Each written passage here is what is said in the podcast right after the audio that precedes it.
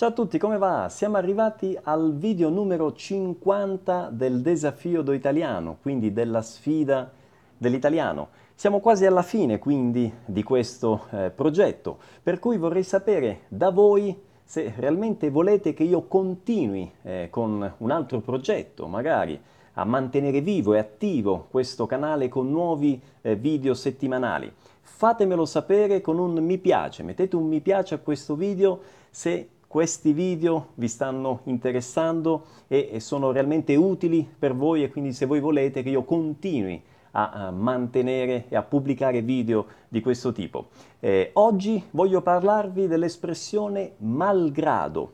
È una domanda che mi hanno fatto diversi studenti recentemente. Qual è l'uso di malgrado? Dunque, partiamo da alcuni esempi. Eh, malgrado eh, la bella giornata, oggi non fa molto caldo. Oppure sentite quest'altro esempio.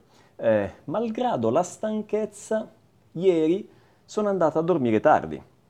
Come vedete, malgrado la bella giornata, malgrado la stanchezza, in questi casi malgrado significa nonostante.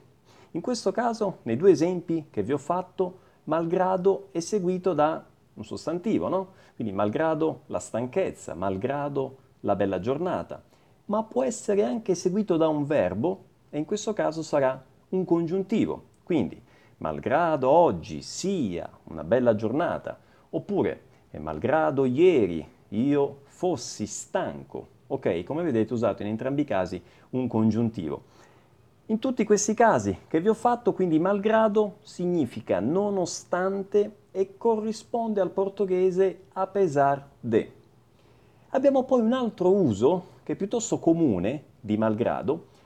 Questa parola viene associata all'aggettivo possessivo, mio, tuo, suo, eh, nostro, vostro, loro, e dà origine a queste espressioni, eh, mio malgrado, tuo malgrado, suo malgrado, e ancora al plurale, eh, nostro malgrado, vostro malgrado, loro malgrado.